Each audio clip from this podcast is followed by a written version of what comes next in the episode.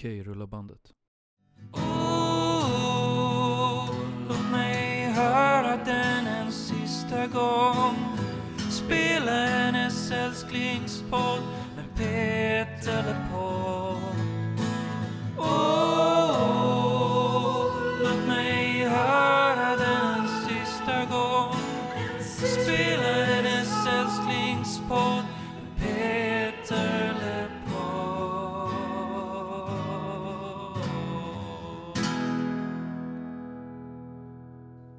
Välkommen hem.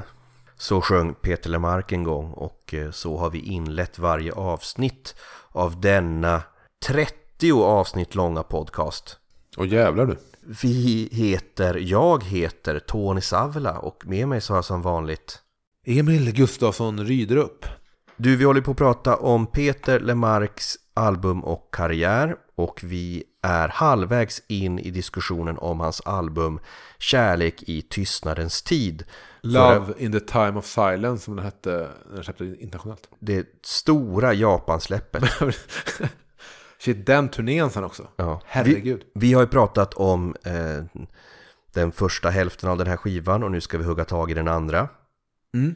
Jag vill bara innan vi kastar oss in i fortsättningen av den här diskussionen så vill jag, eh, tänkte jag på en grej om det här med bloggen. Ja. För att, ja vi nämnde det här i förra avsnittet, Mm. att när Peter Lemark skulle marknadsföra den här skivan, så förmodligen då på skivbolagets uppmuntran, Ja. så hade han en kortlivad blogg på Aftonbladet Mm. där han skrev om den här skivans uppkomst och den finns fortfarande att hitta på nätet om man googlar så finns den liksom sparad. Och det är ganska intressant att läsa. Mycket av det han skriver där återkommer sen i hundra sånger. Men det är bara en intressant grej det här med själva marknadsföringen 2007 Ja. som då gick ut på att man hade en blogg. Ja.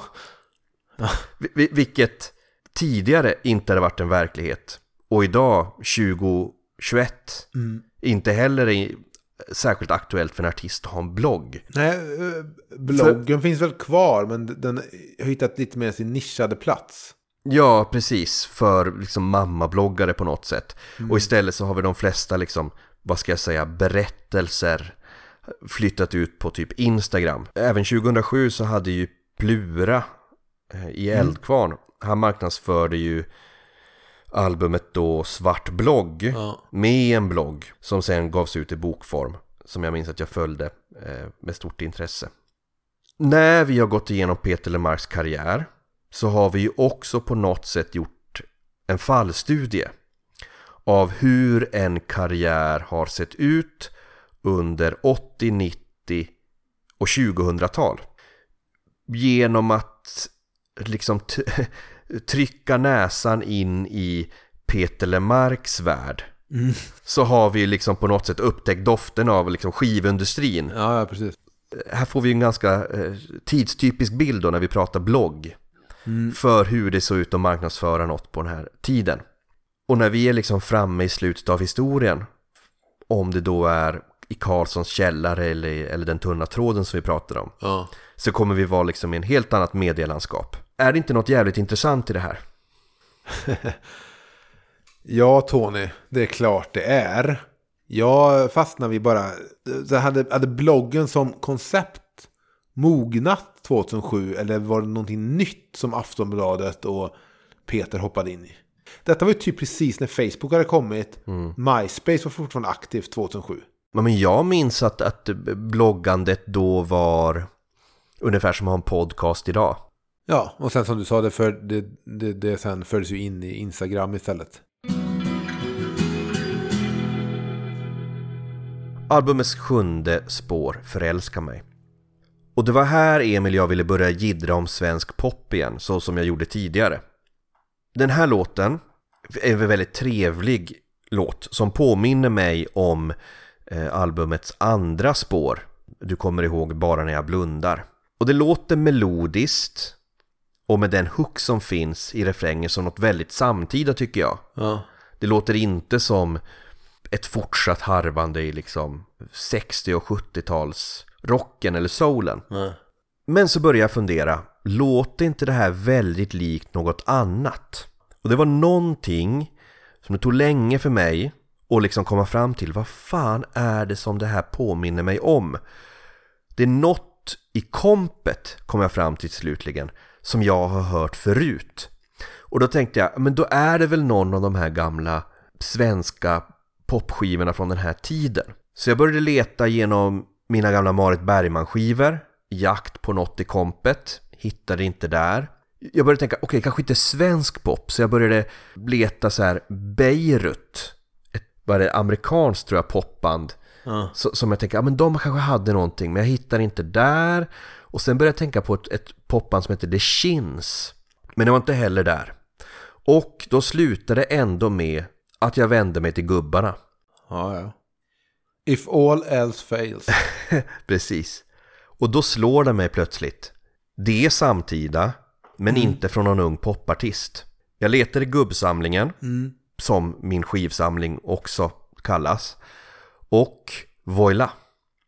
2006 släppte Totta Näslund och Mikael Wiehe. Det var Totta Näslunds sista skiva, den gavs ut postumt. Jag tror han spelade in halva skivan innan, innan Totta Näslund avled. De spelade in en skiva 2006 som hette Dylan, kort och gott. Där de sjöng översättningar på svenska av Dylan. Där finns det en låt som heter När natten faller som en sten.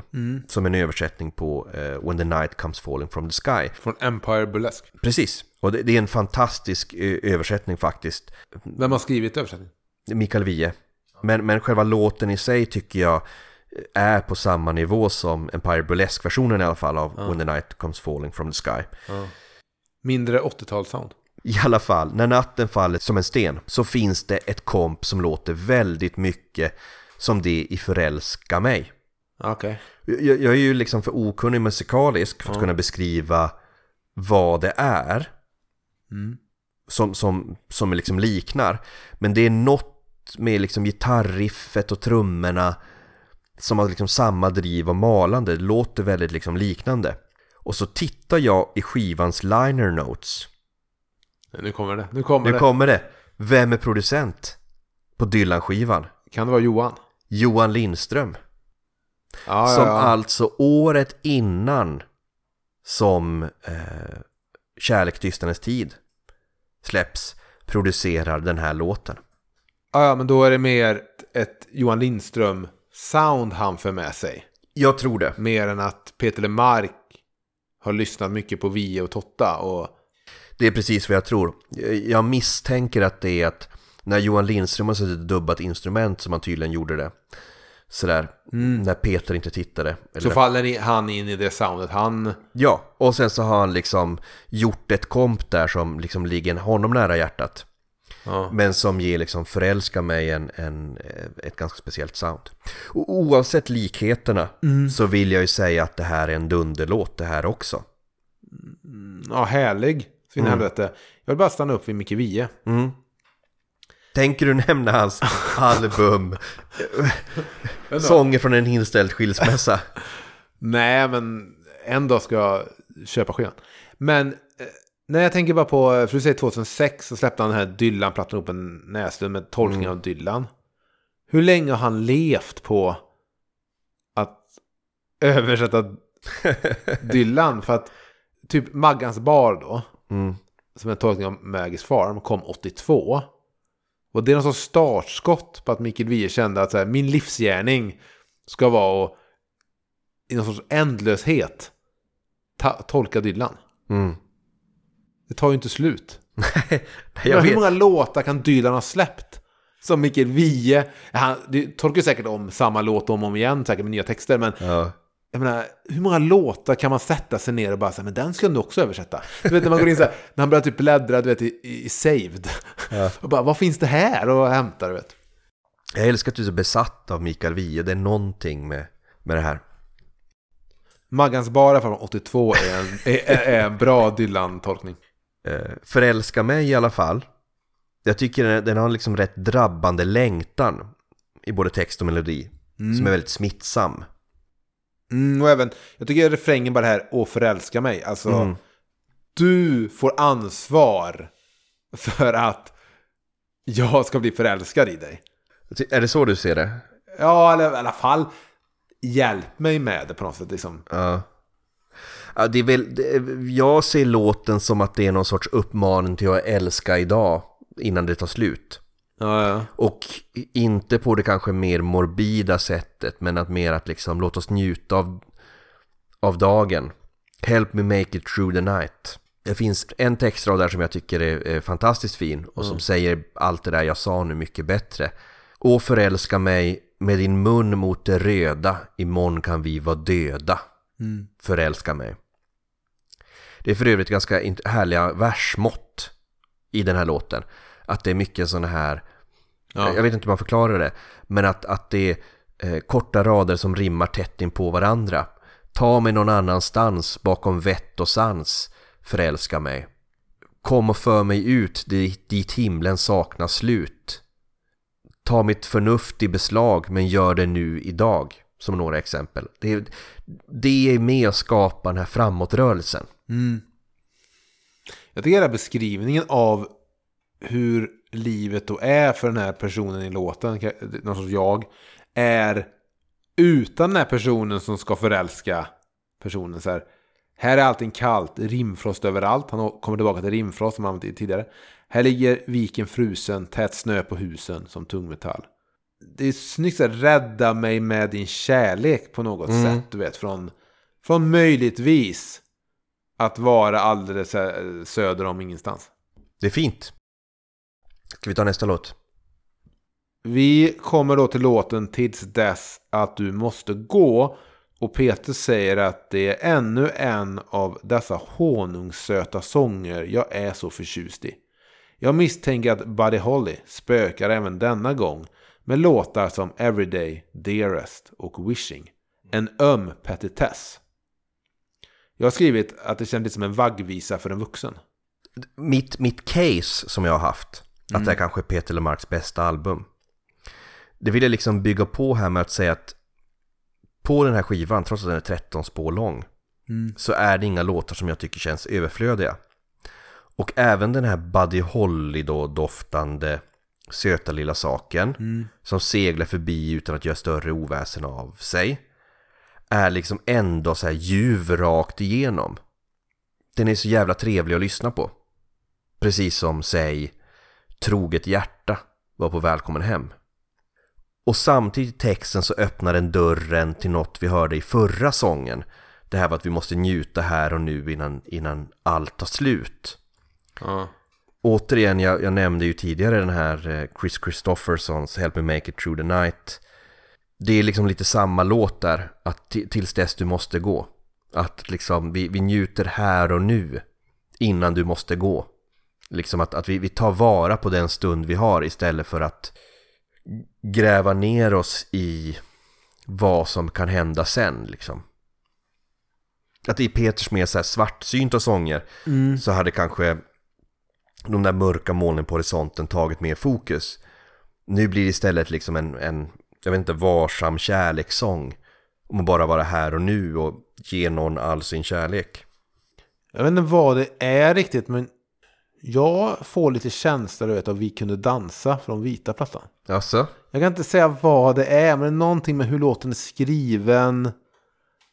Eh, Och det är mycket sånt här du vet. eh, Vi spinner en drömtråd ut i universum där vi kan skimra som två svarta stjärnor. Och eh, det finns en drömskhet som jag vill minnas från Vi kunde dansa.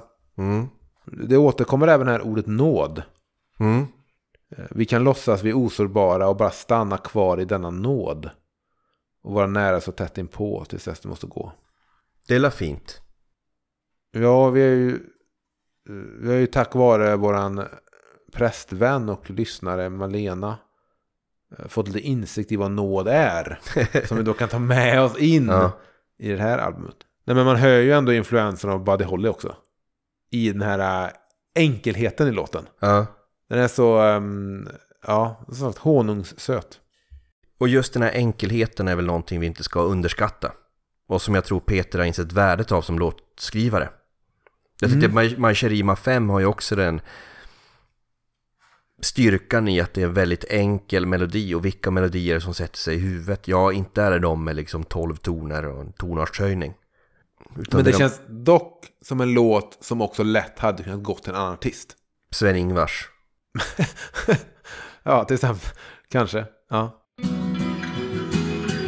Då kommer vi till augusti i det höga gräset. Några dagar efter att jag skrivit augusti i högräset, säger Peter, så fyllde jag 48. Det är nog runt den åldern man upptäcker hur tiden rinner genom ens fingrar, hur döden allt emellanåt börjar bli påtaglig som, någon, som något slags fond. Jag, jag skulle nog sagt någon slags fond, men han skriver något slags fond. Eh, han säger också att eh, i låten så beskriver han ett rum, ett kök där 20, kanske 30 år passerat på bara några minuter. Som i en film, en sån där scen där man ser ett landskap i vilket årstiderna far förbi blixtsnabbt. Kommer du ihåg min teori om att eh, när, man, det är mellan, när man är mellan 45 och 48 som man gör sitt, sin bästa comeback-skiva? Ja, När jag jämförde med, med Och Dylan och Plura. ja och här var han då 48. När han skrev den här Precis. låten. Och med många, du, du pratar om det här nattkvarter och sånt. Mm. Eh, det finns ju kanske då en, en, att Peter lite blickar mot horisonten. Mm. här när han sätter sig och skriver det. Som sagt, vi kommer komma till det sen då kanske, men barnen lämnar. Man sitter ensam plötsligt då med sin käresta. Förhoppningsvis. Vissa sitter ju helt ensamma när barnen åker ut. Det är sorgligt. Men, eh, och så ser man då ändå typ, okej nu är det vi. Och där framme är horisonten. Jag börjar, jag börjar liksom se den där borta. Skönja den. Mm. Jag ser målsnöret. Det rör sig mot mig i alldeles för snabb takt. Där sitter jag. Sveriges bästa popartist. Eh, Pet, Peter skriver ju själv om att, att det är ett kök han, han sitter i. 20, kanske 30 år passerar på några minuter. Han beskriver ju det som kan kallas för timelapse i film. Ja. Alltså han skriver att som, är, som är att man ser ett landskap i vilket årstiderna far förbi blixtsnabbt. Mm. Och jag tycker att den motiveringen står ju undan fötterna på alla beskrivningar jag själv kan göra på texten. Det är ännu en sång fylld av längtan men samtidigt så här promenader i det förflutna. Jag ser nog inte omedelbart låten som en timelapse, Mm. där 20 år passerar. Jag ser låten som en lite, lite drömsk epilog till Regnig dag i Västerhav. Alltså, Alltså jag ser att, att jag ser nog eh, spontant så här att den här låten utspelar sig i den stugan som byggdes. Alltså även stugan från eh, Vrå världen. mm, Eh, stugan de har varit i, i, som han... Jag ser det som att han drömmer sig tillbaka lite till i, i Vaggsång klockan fyra, ligger i gräset. Det är liksom i, i det här höga gräset i augusti. Eh, så när han går runt där bland de här gulnade barnteckningarna och liksom en, ruin av en stuga så ser det som att han går där efter allting. Han, han går där i minnen av livet han har haft där när han är ensam. När allting är slut, karaktären i, någon Mm. sorts, i den här Regn av Västerhav-låten. Så jag, jag ser nog så att det här är lite, lite en, en epilog till det. Jag vet inte om du har sett en film som heter Robocop. mm, Ja, från 1987, Paul Verhoeven också där. Eh, där finns det... Eh, eh, Robocop är en vanlig snubbe, en polis, som nästan till blir mördad. Han blir skjuten. Eh, han blir räddad genom att de sätter in han i en robotkropp, så han blir hälften robot, hälften människa. Och i, den, i en senare filmen så går han, går han tillbaka, åker tillbaka till hemmet där han levde med sin fru innan han blev typ mördad och blev den Robocop-karaktären. Och då får man se han går runt där i ett tomt hem och ser vi så här, minnen flasha förbi av en halloweenfest och sådär de har haft.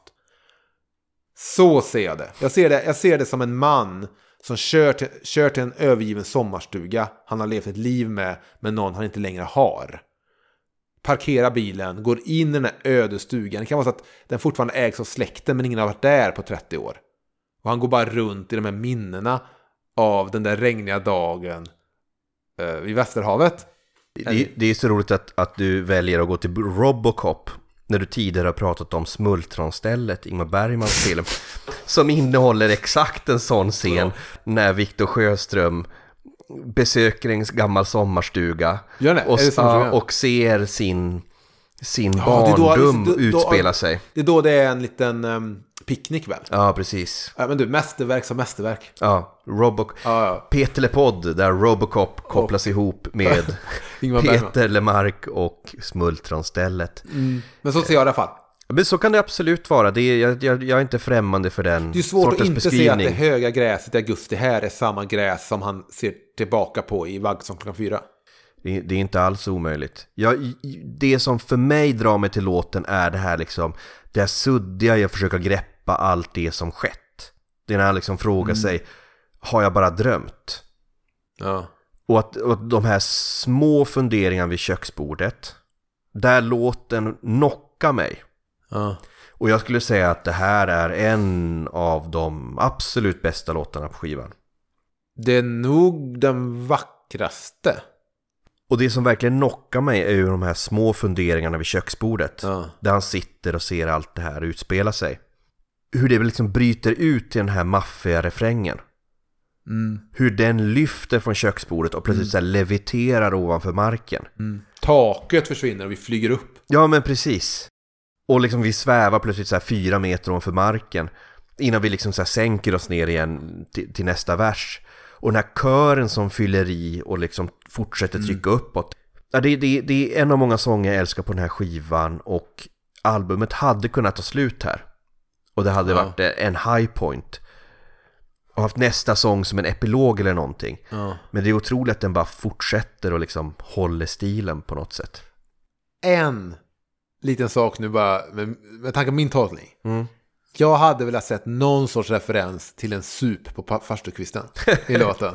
Du vet, ett, ett söndrigt eh, shotglas eller något, någonting. Ja. Hade du velat höra en referens till Robocop i den här låten? Jag är som hälften människa och hälften maskin. ja. Half man, half cop, all låtskrivare. Tredje versen. Som ett sår som aldrig läker, man kan känna pulsen slå. Är det någon sjukdom, är det smittsamt eller så? Var är mina vänner, var är min familj? Åren har passerat, men tiden har stått still. Ja. Det är där han har varit mycket också i det här. Um, det hookar ju lite tag i de låtarna vi har snackat om tidigare. Eh, jag såg hela det här, närmare gränsen, i mitt andra liv. Också det här att ja, åren passerar men alla mina åldrar finns fortfarande kvar. Det finns i pressmaterialet man kan läsa om den här skivan eller de intervjuer som gjordes exempelvis. Jag läste också Marcus Larssons recension på skivan. Ja. Marcus Larsson som är en god vän till den här podden efter att han var med i avsnittet eh, Mannen i mitten och kritikerna. Och också en fanboy bör man ju ha med sig när man läser en station. I de här texterna så återkommer det, eh, det här med att de skriver att skivan handlar om, om ledan och tristessen och försöka Ja. slå sig ut ur det här. Jag hör nästan något mer och någonting annat än så. Jag har inte kunnat identifiera mig. Mer om det här med leda och tristess senare. Men jag, jag hör någonting mer här. Jag hör någonting om ett tillbakablickande, ett, ett bläddrande i, en, i ett fotoalbum. Ja. Och att frågan på något sätt ställs Hur hamnade jag här? Och att han på något sätt går tillbaka för att se vad var det som ledde upp till den här stunden. Jag håller med. Jag, jag, jag ser det lite som att det är liksom ett um, årsslut. Eller du vet, när man sitter där och kanske då man är i en ålder att barnen lämnar och så här.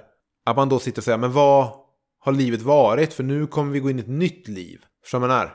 Och det är nog lite det där med fotoalbumet. Att man liksom ser över vad har hänt hittills. Man kanske strukturerar upp det i sitt huvud. Så här, vad, är det för, vad är det för liv vi hade nu? Med barnen och vi under de här åren. Och så är det som att man liksom gör någon sorts lite årslut. För att ha, ha, ta en företagsterm. Låt oss nå den diskussionen i titelspåret som vi avslutar med. Så, så tror jag att vi kan hitta en bra final i det. Kan vi gå vidare och prata om låten Minus 4? Ja, då är vi på en låt från 2002 som Totta Näslund tackar nej till. Den skrevs alltså under det som håller oss vid livtiden. Peter säger i sin bok att den skrevs samtidigt som Morgonens nåd, eller i den, eh, under den samma tider. Eh, men Totta Näslund tackar nog nej. Eh, och, och Peter nämner det du pratade om här nyss, att det handlar då om ledan. Återigen denna leda. Tristessen som kryper in i varje hålrum. Men som måste bekämpas om och om igen. Ja, där ser vi just det här med ledan, hur den, hur den fortsätter som en, eh, ett tema. Jag skulle vilja lägga upp en bild på vår Instagram där vi har klistrat Lemarks huvud på en bild av John Pohlman. Uh, Okej. Vet du vem det är?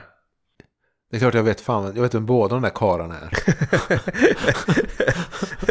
Din, din reaktion sa att du var, jag vet inte, millennial. Jag, jag, jag fattar att vädret är metaforer, men jag trivs väldigt mycket i just den här väderpresentationen. Ja, ja men det var shit alltså bara hur den här låten liksom. Här, här har vi lekfullhet, lätthet. Känna vad kan vi göra med den här låten då som inte gjort innan? Ja. Vi rör ju oss i ett ljudlandskap som inte låter som klassisk Lemark. Nej, precis. Och jag har också skrivit, använt ord lekfullt, Ja. men jag har också skrivit så här tralligt och Ja. lätt. Det här är att, att gå till stan när våren har kommit, men på ett sätt att folk runt omkring tittar på en och tänker lite varför går han så löjligt för? Man, man går med så lätta steg att man liksom inte kan hjälpa att liksom armarna följer med och hela kroppen liksom. Ja, Och, och det säger vi om en låt som handlar om att det är liksom kallt väder på väg in. Men det här liksom kreativa, musikaliska, här är en sån låt då jag nästan inte har reflekterat alls över texten. Bara för att just den har det där, den är så jävla kreativt musikaliskt. Och att den är bara så trevlig värld att befinna sig i. Så att jag skulle jag liksom slänga, ihop en playlist för att få någon att upptäcka Lemark så hade jag liksom lagt i den här låten för att överraska och visa liksom, ja men det finns det här också.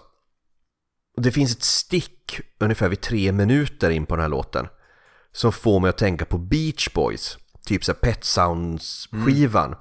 Där körer och instrument liksom går ihop och skapar ett roligt ljudlandskap. jo men det, det är så här, jag vet inte vad jag ska säga om ljudlandskapet, men det är nästan så här barnlåts eh, lättillgängligt. Det är därför jag kanske tänker på Marit Bergman som jag har nämnt tidigare. För att hon har också det där, den där lekfullheten och att hennes senaste skivor nästan har närmat sig barnsånger. Att det finns liksom en sorts omedelbarhet i musiken som liksom väcker någon sorts glädje Ja, men, och då- inspiration. För att fortsätta nämna grymma, grymma, grymma kvinnor. Eh, tidig Tori Amos. Ja, Dock ingen svensk rätt, men hon har också en del, hon har ju helt pianobaserade låtar så här. Hon har också den lättheten i vissa låtar på sin, sin genombrottsskiva Little Earthquakes. Mm. Som också är så här, det blir, så här superlättsam pop. Men hon har alltid ett djup i texterna, likt Peter. lik Peter. Och det är kanske därför man tänker på Beach Boys också. Eh, f- Det finns en skenbar enkelhet som givetvis bygger på ett stort musikaliskt kunnande. Ja. Men, men ehm, ja, det, är något, det är någonting härligt med det. Det här med ledan och tristessen. Som sagt, det är någonting som skivan sägs handla om. Och jag inser att det är ett tema jag har svårt att relatera till. Jaha. Och för Peter har ju sjungit om det tidigare, exempelvis Totula Och jag har insett att det kanske har att göra med att jag är lågintelligent. Men jag har lite svårt för att bli uttråkad. Och Jag har många problem i mitt liv. Ja. I got 99 problems. Ja, men uttråkighet. Men, men, men ledarna är inte ett. Ja. Jag är lite som en glad hund på det sättet. Huh. Nej men alltså jag har, jag, jag, jag har nog inte varit uttråkad på många år. Det kanske är för att jag, jag känner mig så... Alltså jag känner alltid att jag har så jävla mycket saker jag vill sätta igång och göra. Och jag har inga problem med att bara sätta mig ner och du vet läsa eller fundera eller någonting. Men vad man gör vet jag inte om det, för jag är alltid också, jag, jag är alltid stressad, alltid saker att göra och jag är alltid efter med, med saker jag måste ha gjort. Men jag känner ändå att, all, att det alltid sitter i någon sorts livets väntrum i ett nattkvarter. Så jag känner nog av en konstant jag leda bara över livet som bara rinner förbi. Även om jag också kan se det som att men jag gör ju saker. Men jag tror att det spelar nog ingen roll riktigt vad man gör. Jag tror den känslan av att leda ett, en sinnesstämning som ändå ligger som en blöt filt över Mm. hur lite eller mycket man ens än har att göra. Det kan finnas något negativt i att jag, liksom en glad hund, bara finner mig liksom i varje stund Ja. i livet. Och det, jag, tror att jag, kan, jag tror att det kan födas en kreativitet i ledan eller tristessen som jag går miste om. om man, om man känner sig och har den där rastlösheten i sig. Eh, jag, jag tror att då, då, då får man inte heller längtan efter att skapa någonting på samma sätt. Nej. Minus fyra, är det någonting mer du vill ha säga om den? Dels att jag ställer mig frågan om egentligen refrängen har ett symbolvärde. För att eh, det här har inte jag tänkt på förrän precis nu. Och jag, jag försöker undvika att nämna den här artisten. Eller, men i Pearl Jams prisvinnande musikvideo till låten Jeremy. Som handlar om en pojke som skjuter sig själv inför sin skolklass. Den låten startar med bara en beskrivning av så här eh, 35 grader eh, molnigt. Alltså jag tror att beskrivningen av vädret inte egentligen behöver ha så stort värde i sig själv. Men någonting jag tänkt på med den här låten. Först sjunger han ju Kungsgatan ligger öde, finns ingenting att se, bara pojkar ner från bruket runt en trasig Chevrolet. Då har jag tänkt att han är tillbaka på 70-talet i Trollhättan. Det här är nog ett, som han själv använt det ordet, gobeläng till i mitt andra liv. Har jag tänkt lite att det här, okej, det här är ett förgånget. Men sen när han sjunger i sista huset på gatan sitter Mona och jag, Monica då, utanför fönstret, halvdunkel, inga fotspår i snön, inga avtryck, ingenting leder fram till dörren. Då är jag så här, vänta, det här är Garvaregatan 4B, det är sista huset på gatan innan kanalen. Så jag ser det som att vi är i samma lägenhet i den här låten som Rik i regnet, där han är på väg Garvaregatan 4B, du vet. Gatan nämns där i den låten. Och sen även under en månad som en silverpeng, där de befinner sig, i, vad det är, vi ser ut över vår gröna kanal. Då ramlar någon peng ner hos mig om att jag kopplar det här som en låt som handlar om Trollhättan 70-tal. De befinner sig på Garvaregatan 4B ännu en gång. Jag fattar. För, för när du ska sist ut på gatan, känner du mer så här, det är nutid, det är Bagarmossen, det är... Jag har inte tänkt så långt.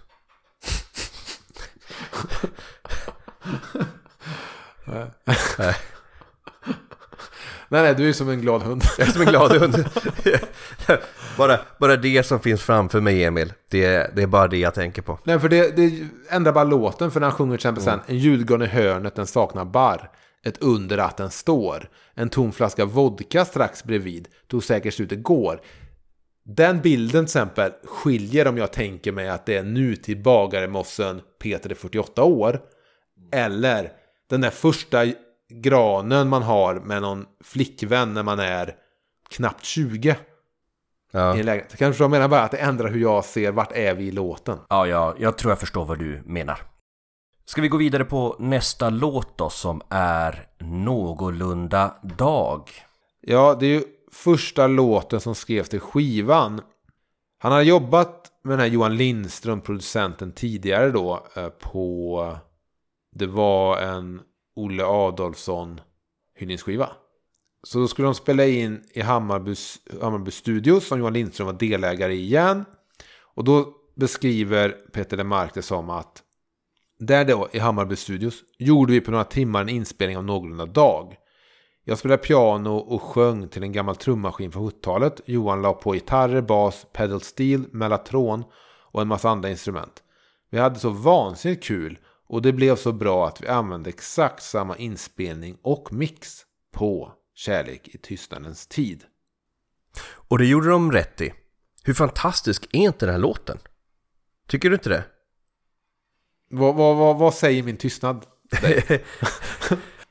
jo, jag minns en grej min bror sa när jag var hemma tror jag, i julas och vi lyssnade på den här skivan i bilen och åkte genom Trollhättan. Då sa han, fan, Kärlek i tystnadens tid, jag har återupptäckt den skivan. Så jävla bra. Men, en lugn låt för mycket i mitten. Okej. Och jag var så här. Ja, jag, ska, jag, jag får inte lyssna på skivorna framåt för tån utan vi måste ta en skiva i taget. Men när jag kommer till den ska jag lyssna och se. Och så när jag lyssnade på den så kände jag väl lite att ska någon låt ryka i mitten så skulle detta kunna vara en av dem. Okej. Även om jag tycker hela grejen om att skriva om att en låt som inte var allt är åt helvete och det är leda och det är vemod och det är jobbigt sin i helvete. Eller skriva om allt är så jävla bra och jag är så stolt för att gå vid din sida och allt är super. Utan på en låt om att nej, den här låten ska handla om hur magiskt det kan vara i det där gråa i mitten mellan svart och vitt. Ja. I hans blogg så skrev han ju faktiskt att han tyckte att skivan var eventuellt en låt för lång men det var ju, då tänkte han åtgärda det genom att kutta vad som helst. Jag gillar ju Någorlunda Dag just på grund av att den jobbar i det här temat vi har hört förr på den här skivan Ja. och kommer höra igen på andra skivor. Alltså en sång om de här vardagliga, händelselösa, prosaiska dagarna som du, som du säger. De här dagarna i, i gråzonen. Som bara råkar rymma ett helt liv. Eller råkar rymma historien om en tid i sitt liv. Och en av de där dagarna som i backspegeln kan framstå som en av de bästa i sitt liv. Inte på grund av vad som hände, men kanske på grund av vad som inte hände. Att man bara fick, fick vara och fick vara människa. Och om, och om musiken låter som något av Olle Ljungström, tycker jag, så tycker jag att texten kanske kunde varit skriven av James Joyce. Ja, ja, ja. Alltså att det finns något i det här liksom, eh, bara beskrivningen av en rutin och en helt vanlig dag. Och hur det liksom ger referenser till liksom en hel värld. Det finns en hel värld inom mig som en annan kompis till podden sjöng. Och jag tycker att den här låten är liksom full, fylld av de här liksom små underbara beskrivningarna. Min favorittextrad i låten är kanske Du ringde hämtmat från kinesen här bredvid. ja. Är inte det den mest träffsäkra beskrivningen av en någorlunda dag? Ja, Ja. Vi käkar ju Kina-mat, take away. Men det, men det var också kul för det du pratade om. Tiden i Garvaregatan i Trollhättan. Tror du att den här utspelar sig samma tid? Att det är en fortsättning på det? Jag har nog inte tänkt på det. De flesta låtar som liksom är de här betraktelserna över att dricka kaffe ur spruckna koppar och sånt. Då ser jag nog mer den här äh, någon sorts sommarstuga med högt gräs utanför. Spontant. Eller är, finns det, du, du ser det som vi är tillbaka i Trollhättan? Ja men du får nog hjälpa mig lite med det- detektivarbetet här. Dels är den här så sjunger han ju att det låg en kines här bredvid. Mm. Kan vara att det är Shanghai i Trollhättan? Finns det... när- Ikonisk. De, min faster som bodde i Älvängen. Mm. På väg mot Göteborg från Trollhättan. De åkte hela vägen till Trollhättan. För de var tvungna att köpa maten på Shanghai. Det var ik- ett ikoniskt hake i Trollhättan. Låg den nära Garvaregatan? Frågan är inte om den kanske har legat, att den har flyttat nu, för nu ligger den lite mer öde och nära Trollhättans tidning, nära, nära stationen. Men den, den kan ha legat på Garvaregatan, men liksom andra änden av Garvaregatan, eller närheten där. Ja. För att det- det finns ju dels den beskrivningen. Och jag Jag började bara tänka... säga då, det kan ha varit att det var den närmaste kinesen om man bodde på Garvagatan, ja. Ja. För jag började, jag bör, jag började tänka, okej, var kan den här låten utspela sig? Ja. Är det Bagarmossen? Då kollade jag upp, vad finns det för kineser i Bagarmossen? Och det är svårt att veta. Alltså är det verkligen korrekt säga kinesen? Ja, men det är väl så man brukar säga om Kinamatsställen. Alltså kin, den svenska Kinamaten. Och det finns ett ställe som heter Kung Fu i Bagarmossen. Ja. Men eh, jag vet ju inte hur liksom, hur såg utbudet av Kinamat ut på 20, alltså på 00-talet? Har Peter någon gång fyllekört karaoke på Kung Fu i Bagarmossen? I wish, I hope. Men sen så finns ju den här textraden Nere på gatan kom ett sömnigt dämpat brus. Då Från är- kanalen? kan vara från kanalen. Om det är Garvagatan 4B som ligger mot kanalen. Ja. Det kan även vara... eh, Jag tänkte på lägenheten i Gröndal. ja, för jag tänkte annars på... En, Men det är ju en motorväg som liksom du- dånar. Den bru- Jo, men tänk även på inte. en låt som heter eh, Ända till september. Mm. Kanalen skiftar grön och svart. Andra sidan hör vi stans midnattsbrus. Mm. Precis. Då är vi tillbaka i Trollhättan. Tillbaks i fotoalbumet, det är Trollhättan. Shit, nu vill jag ju nästan eh, lyssna om den här låten så fort vi har lagt på här sen och eh, ta, ta, ta till den. Fan, det är mycket Trollhättan då på den här plattan. I Peters huvud är vi mycket här i 70-talets Trollhättan. Ja. För jag menar, skulle Monica ha falska pärlor på sin morgonrock i Bagarmossen? Nej, det tror jag inte. Jag tror Peter slänger pärlor på henne. Varje namnsdag, varje födelsedag. Jag hoppas att han gör det. Ja, det, det har hon fan Alla- förtjänat. Jag vill bara säga det är någonting jag har lärt mig i livet, Tony. Jag har inte lärt mig så mycket, men jag har lärt mig en sak. Det är så här. Kvinnor är värda att få pärlor kastade på sig. Ja. Man får inte kasta dem hårt alltså att man, man när du menar att du ger strö till dem. På, på ett högst kärleksfullt sätt. Mm. Du berättade om en gång när det var höst. Jag hörde inte på men älskade din röst. Det var en någorlunda dag. Fantastisk beskrivning av att vara med någon. Man kanske inte den någorlunda dagen orkar lyssna på vad de exakt säger. Men bara att hon sitter där och pratar med en. Och det som är en så härlig beskrivning där också, för att man hemfaller ju till den här tolkningen att så här, det är de här små dagarna som är de bästa i ens liv. Men han sjunger ju också så här, en dag bland alla andra dagar, men som ändå alltid dröjt sig kvar. Men han sjunger också, den var varken usel eller bra. Ja, det är ju någorlunda då. Men det finns ju en känd film som bara heter En adress i Frankrike. Där man bara följer en, eh, en hemmafru väl. Hon Ja. skalar potatis, hon eh, bla bla bla. Den heter- Precis, den heter... Ja, jag kommer inte på vad den heter, men det, den heter liksom bara en adress i Frankrike. Det är lite en sån dag. Ja, bara, Petra bara så här, jag ska bara välja en dag jag minns, men som inte spelar någon större roll. ja. Och så ska jag göra en låt om den dagen. Nu nästa låt. Havet, vågorna och vinden. En låt som enligt Peter består enbart av en dialog. Ett samtal med jag och ett hon. De befinner sig i något slags tomrum, en leda vill säga. Livet har bara pågått och nu frågar de sig hur de hamnade där de är. I ett ingenting. En sång om ledan, där kommer det. Som man kan och måste besegra varje dag med humor, kärlek eller kanske med musik. Jag sitter i en bil Tony. Mm. Det är påsk. Vi kör förbi Drottningtorget, tror jag vill jag minnas. Min bror kör. Då säger han till mig. Det, det är en- också en diskussion om den här skivan. Han har ju då sagt då att det är en lugn låt för mycket i mitten. Men säger han. Fan, men har du hört den här låten Havet, vågorna och vinden som han spelade in? Jag bara, eh, nej. Jag minns faktiskt inte vilken det är. Är det, på, är det mot slutet av skivan? Ja. Jag minns mest de där första, du vet. Så han bara, ja. Jävlar alltså. Vi måste slå på den. Och bara, hög volym så in i helvete är hans eh, Hyundai eller vad han har. Mm. Och så bara återupptäckte jag den här låten som min bror precis hade återupptäckt. Jag bara... Jävlar, vad är det här för jävla mark man inte riktigt fått ta del av innan? Mm. Det, jag vet inte, är detta Fleetwood Mac-it? Är det rätt? Det, det, det finns bara en sak jag kan tänka på med den här låten och det är egentligen det enda jag har att säga. Var, varifrån kommer det här raspet i sången? Ja, det, det, det känns lite konstlat vill jag säga på den här skivan. Är det konstlat eller är han bakfull? Eh, jag tror det är stilistiskt val. Och jag, jag kanske har rätt, fel när jag säger Fleetwood Mac, men jag tycker det låter den typ av så här 70-talsrock. Ja. ja, det är mer Fleetwood Mac än The Doors såklart. Men hur som helst. Jo, jag älskar det. Jag älskar soundet. Jag älskar liksom att fan, här är Peter liksom rock med liksom riktig elgitarr och allting är så här. Men visst, Det där elgitarrsolot är ju liksom tungt. ja, men jag kan dock känna på den här plattan att det plötsligt blir så här lite att, oj vänta, är lite konstlat. Att han så här, han eller Johan var så här, fan ska jag testa rasp eller? Här känns det verkligen som ett medvetet val. Fan, men det är just att det, det är så, eh, det, det blir lite udda. Jag tycker det är fantastiskt. Den här låten är så här skitgrym. Alltså testa när ni, när ni nästa gång ni sitter i en bil. Testa att slå på den här.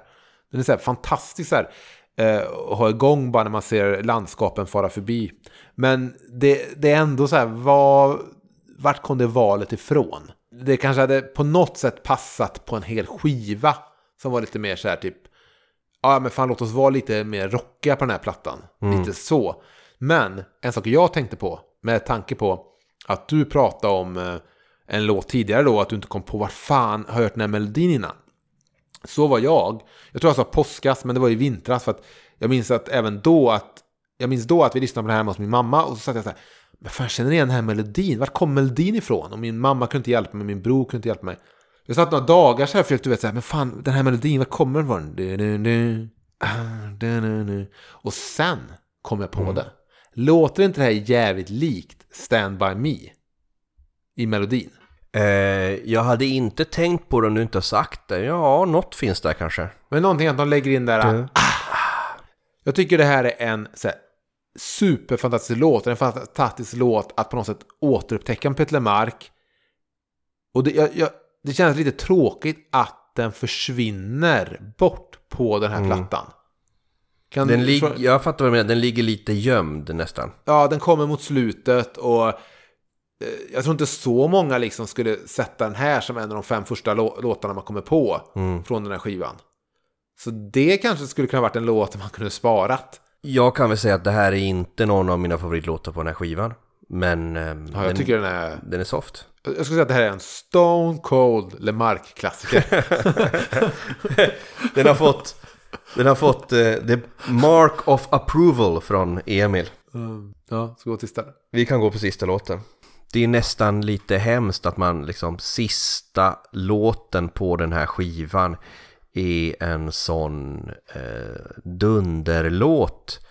Och rätt mäktigt att avsluta skivan med den här låten. Men det känns liksom, när vi sitter här och pratar nu och har tagit igenom oss alla de här låtarna. Så känner jag bara så här, åh, sk- ska jag ha energi nu för att prata om titelspåret? En av de mest intressantaste låtarna på hela skivan. Ska vi, har vi verkligen kraft kvar att diskutera den? Ja. Vill du att vi istället går tillbaka och bara stannar vid havet, vågorna och vinden? Nej, vi, jag, jag, jag tycker vi, vi tar, ett, tar itu med den här. Det här är då alltså, Kärleketystnadens tid är då en fortsättning på sången de spelar när filmen är slut. Vi har ju varit i ett par låtar i den världen. Sången de spelar när filmen är slut, Du och jag mot världen, eh, sen hade vi ju Skönt finnas till, som också liksom rör sig runt i det där. Och här då säger han själv att det är en fortsättning. Och det här handlar ju då om när man sitter där och barnen har lämnat och eh, plötsligt så måste man liksom kanske lära känna varandra lite. Eh, paret som blir kvar då. Kan vi hitta tillbaka till dem vi en gång var? Eller snarare till dem vi är nu? Frågar sig Peter i sin bok när han pratar om den här låten då. Man sitter i ett tomt hus med den man träffade för länge sedan. Genomlevt ett liv som varit en 20 år lång berg och dalbana. Det är naivt att tro att man är samma människor som när man steg på. Det får man ge den gode Peter Lemark. Att det finns nog ingen annan artist som har skrivit en låt, eller för den delen döpt en skiva, om just det här du, du nämner nu. Det är ett ämne som, som jag har försökt liksom nu hitta en låt som handlar om något liknande. Det närmsta jag har kommit är John Prine-låten Hello in there som handlar om gamla människor som, som känner sig ensamma. Men den skrevs liksom av en ung person. Att, att höra en låt ur det här perspektivet från någon som lever i det, det, det är jävligt häftigt. Och det som är häftigt är ju att det här är något som ligger ganska långt ifrån din och min horisont, Emil. Att liksom, hur är det att leva med sin partner när barn har flyttat ut? Det är ju vi bägge några decennium ifrån att få uppleva. Jag tror många kan skyddas från att bemöta och ta, i, ta, ta itu med sin relation på grund av att man har barnen att foka på och ta hand om. Precis. Så jag tror många kanske möts av en chock när barnen väl lämnar att vänta lite nu. Du är ju inte en person som jag egentligen vill sitta här med. Så tror jag vissa kan känna och vissa kanske kan känna att du vet, du är en helt annan, vi har, fan vad vi har utvecklats och nu kan vi ta tag i det när barnen väl har lämnat. Vi vi hade ju en intressant diskussion med sexologen Susanne om den här låten. I vårt avsnitt, eh, vad var det, avsnitt 27. Kan det ha varit? Eh, när vi pratade just om det här också, vad det innebär sexuellt för ett par att vara i den situationen. Nej men det, det som är intressant då är ju att även fast det här är långt ifrån din och min verklighet, Emil, så är ju det häftigt hur, hur vi här ser musikens kraft, eller berättelsens kraft. Att jag kan bli berörd av den här berättelsen och förstå situationen och få empati för den här känslan trots att det liksom ligger långt ifrån var jag befinner mig nu i livet. Men jag kan ju samtidigt minnas min pappas ord när jag flyttade hemifrån 2006. Bara året innan Peter släppte den här låten. När, när min pappa pratade om när, när jag hade flyttat hemifrån och han bara här, vad tyst det blev hemma. Ja. Har du sett filmen Boyhood? Ja, jag vet att du hå- håller den väldigt högt. Jag fann den... Eh, eh, mycket var en någorlunda film. För att göra en lång historia kort så handlar det om en kille som, som växer upp. Det finns en scen där hans mamma som spelas av Patricia Arquette. Som slog igenom i vilken Terror på Elm Street-film? Är det fyran? Trean. Det finns en scen där hon börjar gråta när den här sonen flyttar ut. Ja. Eh, där hon säger till honom att så här, Fan, det här är sista hållpunkten i mitt liv. Hon är då ensamstående i filmen. Ja. Att, att nu återstår det bara för mig att bli gammal. Mamma sa någonting liknande när mormor dog. Hon sa Ja, det var den sista i den generationen. Nu är det jag nästa gång. Ja. Och även om den här låten just då handlar om förhållandet i tystnadens tid Ja. så är det spännande att den platsen då i livet som, som exempelvis den här scenen i Boyhood alluderar till. Ja. Det där liksom så här, okej nu är barnen flyttar hemifrån. Ja. Vem är jag nu? Vem är min identitet nu? Vad, vad kommer hända härnäst i mitt liv? Mm. Oavsett om man då är ensamstående eller som i relation i den här låten. Ja. Det är Peters fortsatta karriär. De här få skivorna som har kommit efter. Är ju fortsättning, fortsättningen på den berättelsen. Ja. Och det är det jag tycker ska bli så jävla spännande när vi liksom fortsätter. Den här resan in i mål. Att det här outforskade området i populärkultur. Ja, och också kul för oss två som aldrig kommer bli gamla heller. som ständigt kommer vara unga. Som så här, två Peter Pans. Så är det ändå intressant att se typ, ja, men hur, går det, hur går det från de gamla människorna? Det kommer ju komma en dag när vi, när vi kan lyssna på de här låtarna förhoppningsvis. Och relatera till den här upplevelsen. Jag, jag tror att det kan vara lite, alltså det är svårt att spekulera om saker som aldrig kommer hända mig och sådär. Men det här med, jag tror att man kanske typ stannar upp under tiden med barn på något sätt. Att man, livet på något sätt stannar upp. Eller det, det, det livet man hade innan barn och det livet man kommer efter. Eh, på något sätt liv där man rår om sig själv mer än någon annan. Att det tar någon sorts paus och så väljer man ett andra liv. Där man bara tar hand om de här barnen och man lever den här familjen och så här. Jag tror man också, det är som Patricia Arquette nämner där, att fan nu kommer jag åldras. Att livet på något sätt stannar upp. Så att det finns ingen riktig ålder. Visst, man blir kanske 35, man blir 40, man blir 45. Men man, det är väl kanske först också när barnen väl flyttat och man sitter där som att alla, alla åldrar kommer ikapp. Och man plötsligt blir, vänta nu, jag är ju faktiskt 55. Då blir ju inte ens identitet att finnas där för dem längre. Det kommer man ju förmodligen vara. Oavsett så kommer man ju, du vet, alltid ta hand om sina barn antar jag. Beroende Ja, på vilken kommer- livssituation man har. Men plötsligt så är man i det stadiet där man ska konfronteras med sin egen identitet. Vem är jag? Vem är människan jag lever med? Ja, precis, Vad, vad, har, vad har vi för förutsättningar och vad ska vi göra av all den här tiden? Och jag tänker sammanfaller det här kort därefter med ens pension? När inte heller jobbet som är en viktig del Ja. av ens identitet. Ja. Det är ju en annan grej om man är rockstjärna som Peter Lemark. För då behöver man inte nödvändigtvis gå i pension. Han påstår att han har gjort det, men vi vet ju alla Att det inte, nej, nej, det är klart. det att det är liksom, du vet, Philadelphia kyrkan. När som helst händer det. hashtag 2035 Var, när han gör sina sista gig där. jag, tror, jag tror så här. Ringer bara gå med honom rätt dag Mm. och tjatar. Du vet. Så får man känna så här. Ja, ja, då slipper jag ju ledan i alla fall. Ja. ja. Vilken jävla låt på vilken jävla skiva.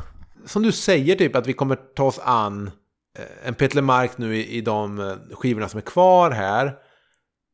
Och det är som att han med den här låten, visst sätter punkt för den här skivan, men han säger ju också på något sätt, okej och här är där ni har mig nu. I liksom där, när ungarna flugit ur boet-livet. Förstår man att det nästan är som en liten cliffhanger till skivorna som kommer komma. Vad händer härnäst? Precis, nu är det slut på, kanske lite slut i alla fall, på Trollhättan, den unga förälskaren och sånt. Nu är det verkligen så här, nej nu har mina barn flyttat ut och jag sitter här och är en, en äldre man, han var väl kanske 50 här när skivan kom eller någonting.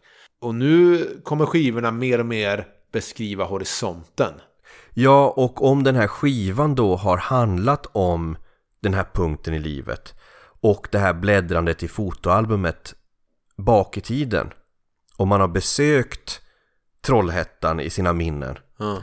så har han bearbetat det och kommit till ännu en ny start. Ja, men det jag sa lite som ett års, att det är någon sorts årsslut eller sådär att Okej, han har nu redogjort och gått igenom saker han har behövt gå igenom om det som kommit innan. Mm. Och nu är det dags att någon sorts nystart som du sa. Och nu är det öppet för eh, framtiden liksom, så här, musikaliskt och även kanske i hans liv då. Kan vi läsa hans egna ord i andra versen? Aldrig lätt att släppa taget, att bara låta något ske. Men nu är de åren över. Det känns märkligt, jag vet. Vi kunde gått rätt mot botten och spolas bort för länge sen. Jag är så glad att vi lever och kan känna något än. Här får du dagarna som aldrig kom, dagarna vi inte visste något om. Vad vet vi om kärlek i tystnadens tid? Och det är ju så att när vi, när vi går vidare i kapitlet om Peter Lemark, vi kommer prata om liveskivan, vi pratade exempelvis om Svag doft av skymning, så kom det nya utmaningar.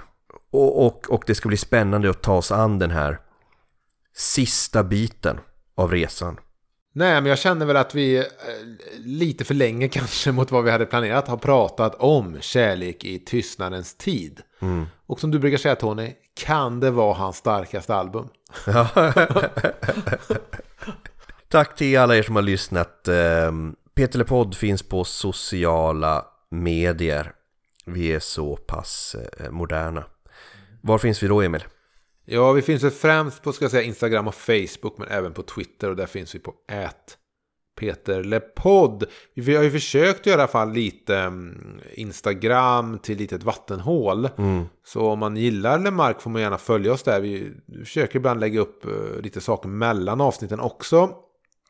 Sen finns vi såklart också på peterlepodd.gmail.com om man vill mejla oss. Sen har vi också ett intro och ett outro Tony. Vill du säga vem som har gjort det? är ju Kristoffer Hedberg från bandet Easy October. Lyssna på dem. Ja, det är väl eh, ett lika gott tillfälle nu som någonsin att säga allt är bra nu. Gitarrsolo.